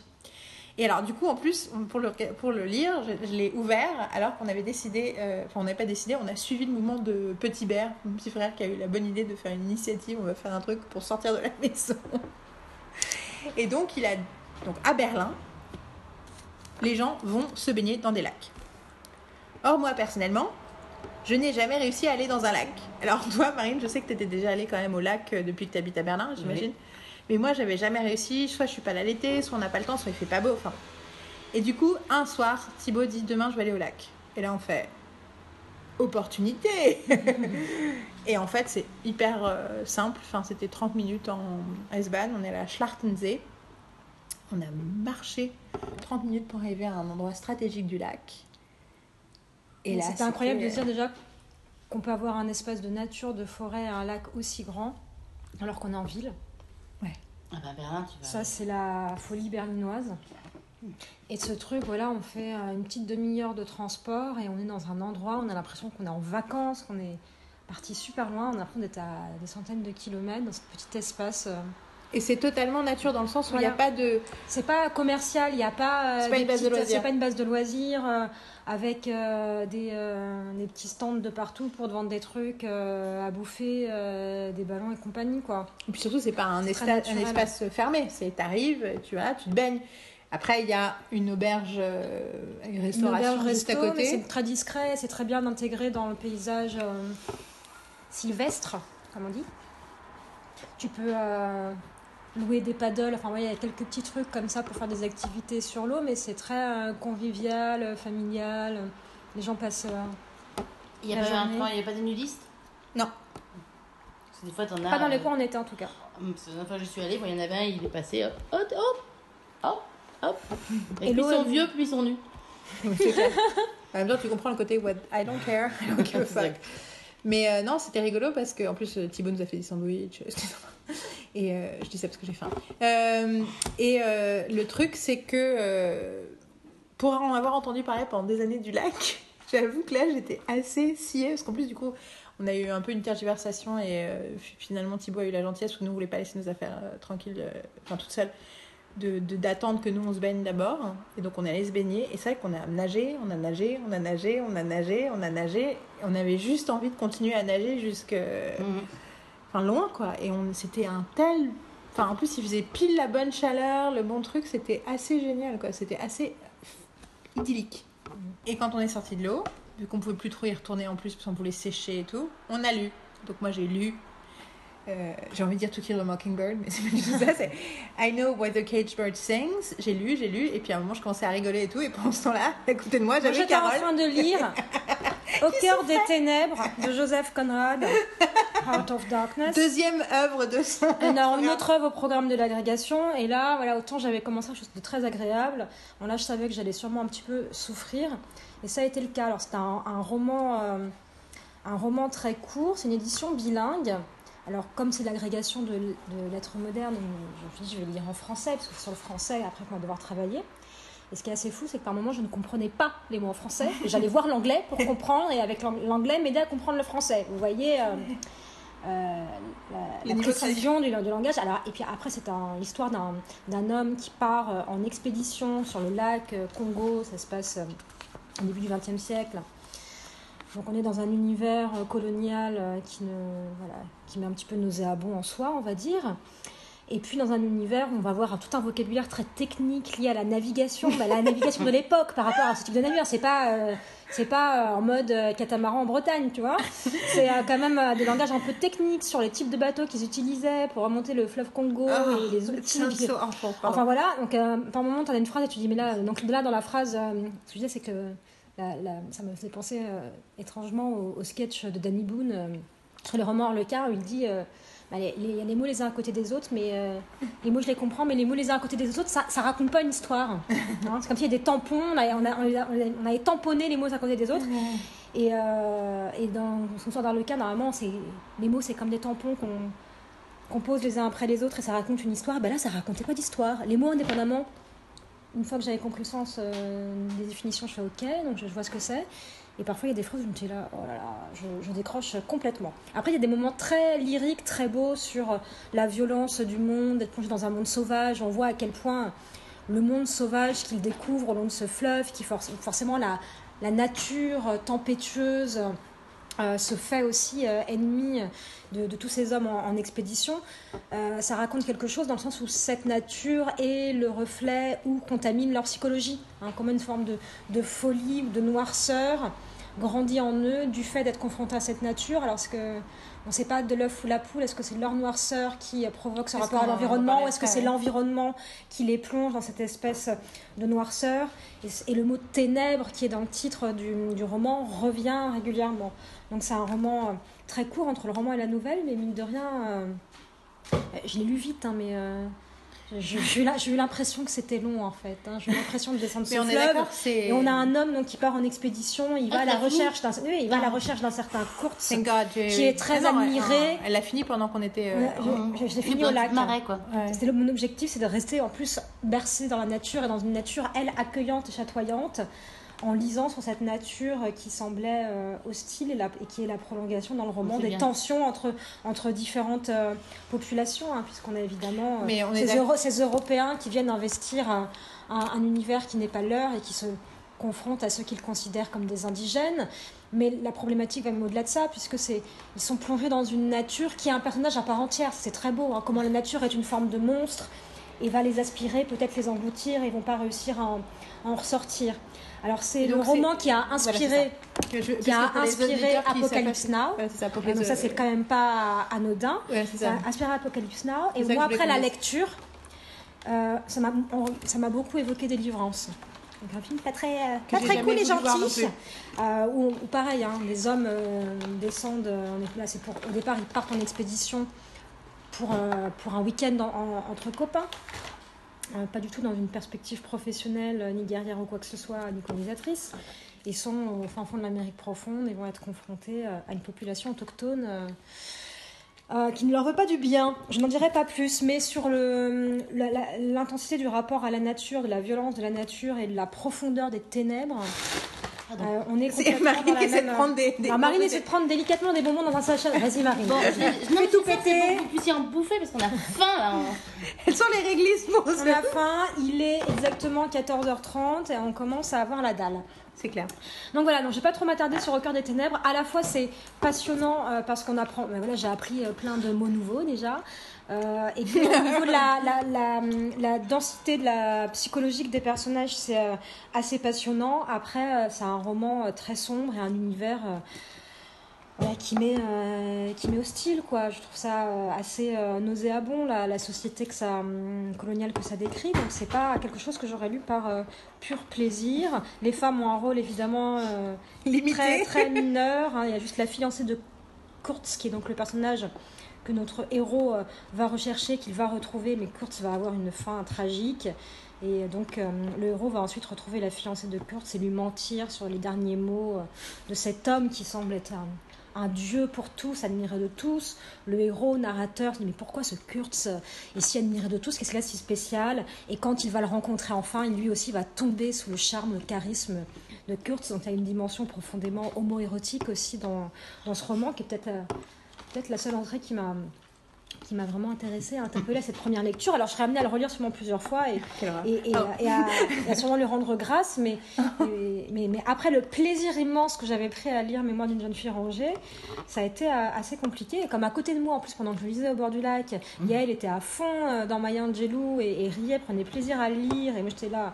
Ah mais tu, j'arrive pas à avancer, ça fait trois fois que je relis la même phrase. Et déjà que j'ai du mal à lire parce que j'arrive pas à me mettre dedans. Et, et moi, j'ai- hum, un rapport très euh, visuel et photographique à la lecture. C'est vrai que souvent, je prends du temps, je m'arrête pour imaginer les personnages, imaginer le décor et balader mon regard comme si j'étais une caméra euh, euh, flottante dans le décor et m'imaginer la maison des personnages, etc.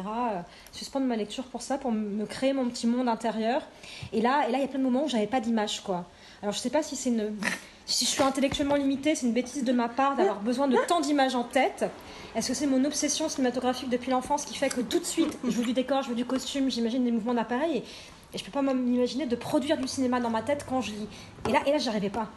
Du coup, ça a été un défi de est-ce que je peux lire et rester accroché à une lecture, Un même quand je n'arrive pas. non, non, non, non, ça, c'est excessif, c'est trop facile de dire ça. Oui, oui, je sais. je pense I'm- que just c'était un défi. je rigole, je rigole. Oui, mais ça fait plein de fois que tu le dis, alors au bout d'un moment, tu vas finir par me conditionner et à Pardon, mettre cette idée pardon, dans la pardon, tête que ce bouquin, ce bouquin est chiant à mourir. Soutiens-moi, s'il te plaît. C'est quoi ce bruit? C'est le vent Ah non, c'est une machine. J'ai cru que c'était le vent. J'ai rêvé que Sauf c'était le vent. Tempête se juste- levait soudain, mais c'était Non, c'est juste la machine qui nettoyer de la rue, euh, qui ramasse des crottes de chien. qui se... Qui se Non, c'est se- la machine qui ramasse les crottes de chien. Et donc, pour empêcher Yael de me déranger toutes les 3 secondes pour me dire Ah, mais cette phrase est géniale, le livre de Maya Angelou Je lui ai fait des petits post-it. Donc, ça, c'est une technique que j'ai héritée de ma cousine Anaïs, qui est une lectrice compulsive, qui lit au moins 90 livres par an, si ce n'est plus. D'avoir toujours des petits post-it colorés en plastique. Et dès qu'il y a une phrase qui nous interpelle, un passage intéressant, de poser un post-it pour pouvoir euh, plus tard ressortir les, les ouvrages.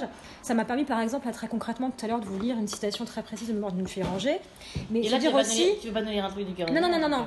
Mais et de dire, de dire aussi, si dans tu 10 ans, dans c'est 10 bon. ans ou dans 20 ans sort le livre, de se dire ah bah tiens, euh, je vais regarder ce que j'avais noté. Et peut-être que regardes, tu 20 ans, fais, peut-être que 20 ans après, se dire ah, mais pourquoi j'avais noté ce passage, pourquoi il m'avait interpellé, etc.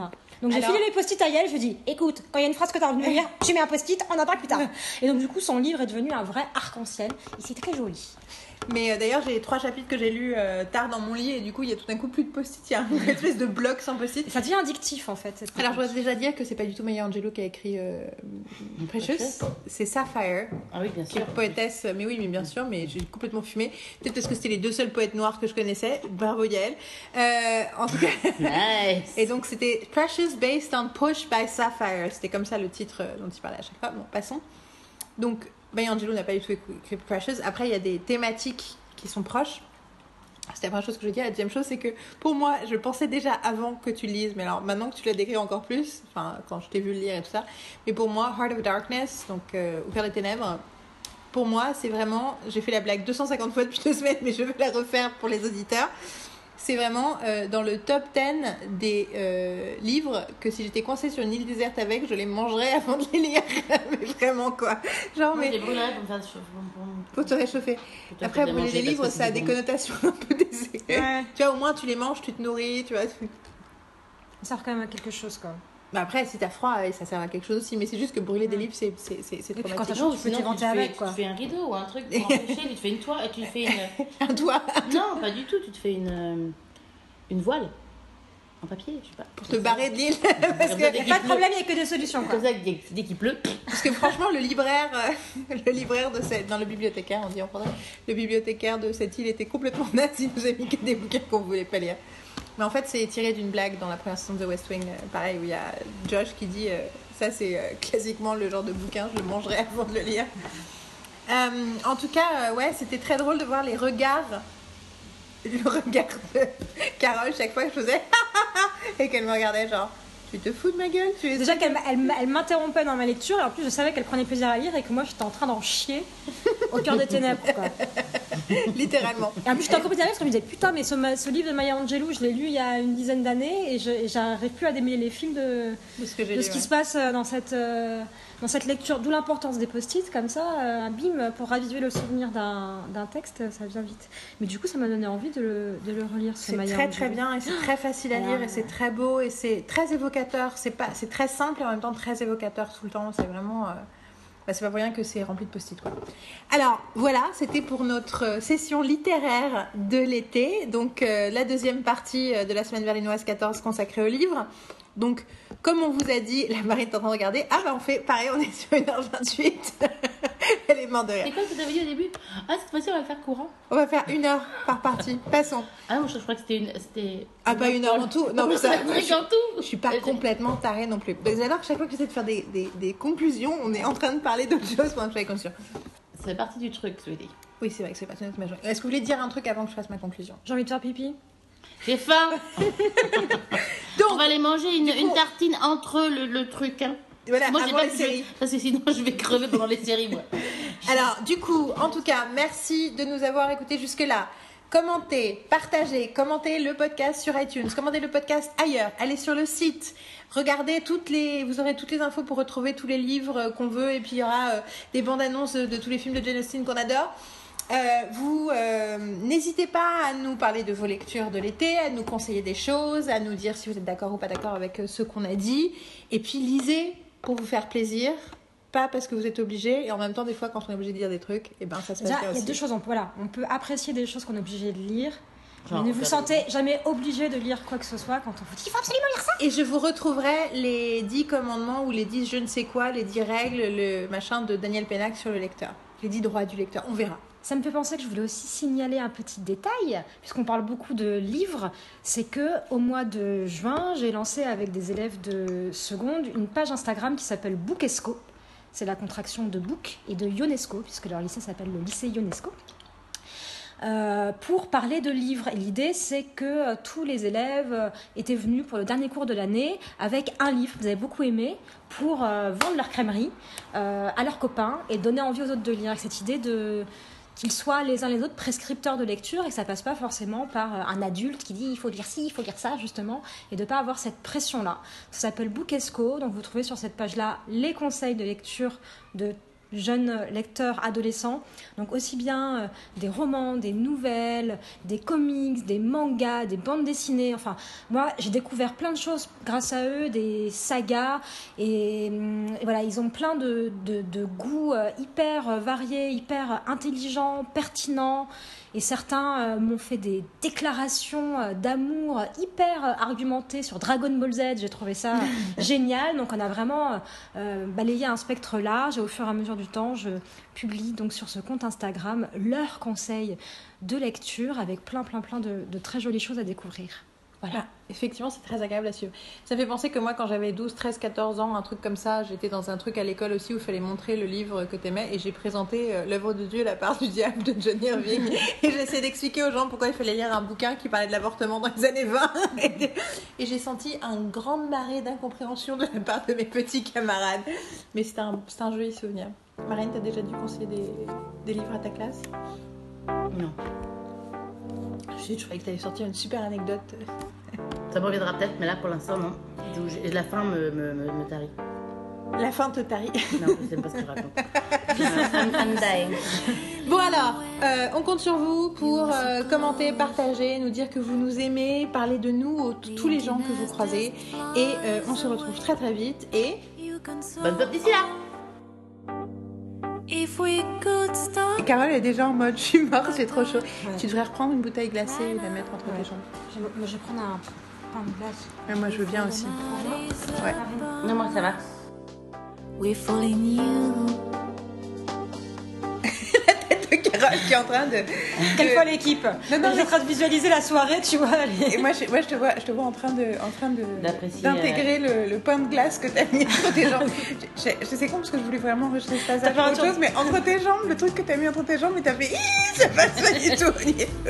Après, ou alors c'est un bloopers de fin de podcast, tu sais, pour que les, qu'il y a que les vrais qui ont écouté jusqu'au bout et qui ont profité de ce Non, mais ça, moment. faut euh. vraiment enregistrer dans l'été, quoi. Ah bah ça c'est clair. Donc euh, ouais, mais en fait c'est voilà. Hum, Mais n'empêche que ce truc de ma mère de- d'avoir des, des bouteilles glacées euh, avec elle, ben ça. Je l'ai expliqué à Chanel, je lui ai dit si tu veux cette nuit, tu fais ça. Et elle, elle l'a essayé, et elle a très bien dormi. Moi, je l'ai pas fait. Et puis, euh, j'aurais peut-être dû, mais ça allait en fait. je- Mais Carole, le elle a matin, c'est quand je me réveille que j'ai chaud en fait. Quand on Ouais, regardait Buffy, à un moment donné, on mangeait et j'étais vraiment pas bien, quoi. Ça, Il y a eu vraiment, après avoir mangé, le fait de manger et de manger chaud. regardé Buffy, c'est surprenant. Ouais. Et j'ai mis le pain de glace, au bout de 10 minutes, ça allait mieux. Voilà. Donc, Ah, mais là aussi, hein, ça, ça, Ouais, nous- tout de suite. hein. ça fait un bien fou quoi. Parce que moi, j'ai tendance à vite euh, être très mal avec la chaleur, en fait. L'année dernière, j'avais fait des gros malaises. Bah, Franchement. Moi j'aime bien, c'est quand t'as chaud, tu fais, tu fais ça avec tes mains, tout de suite tu fais. c'est very cute. Ce truc, ça, ça ne sert strictement à rien, mais genre, j'en peux plus, c'est court. Je vais aller chercher, je vais aller chercher mon, éventail parce moi, que moi j'ai pas de pain de glace entre les jambes, mais j'en veux pas non plus.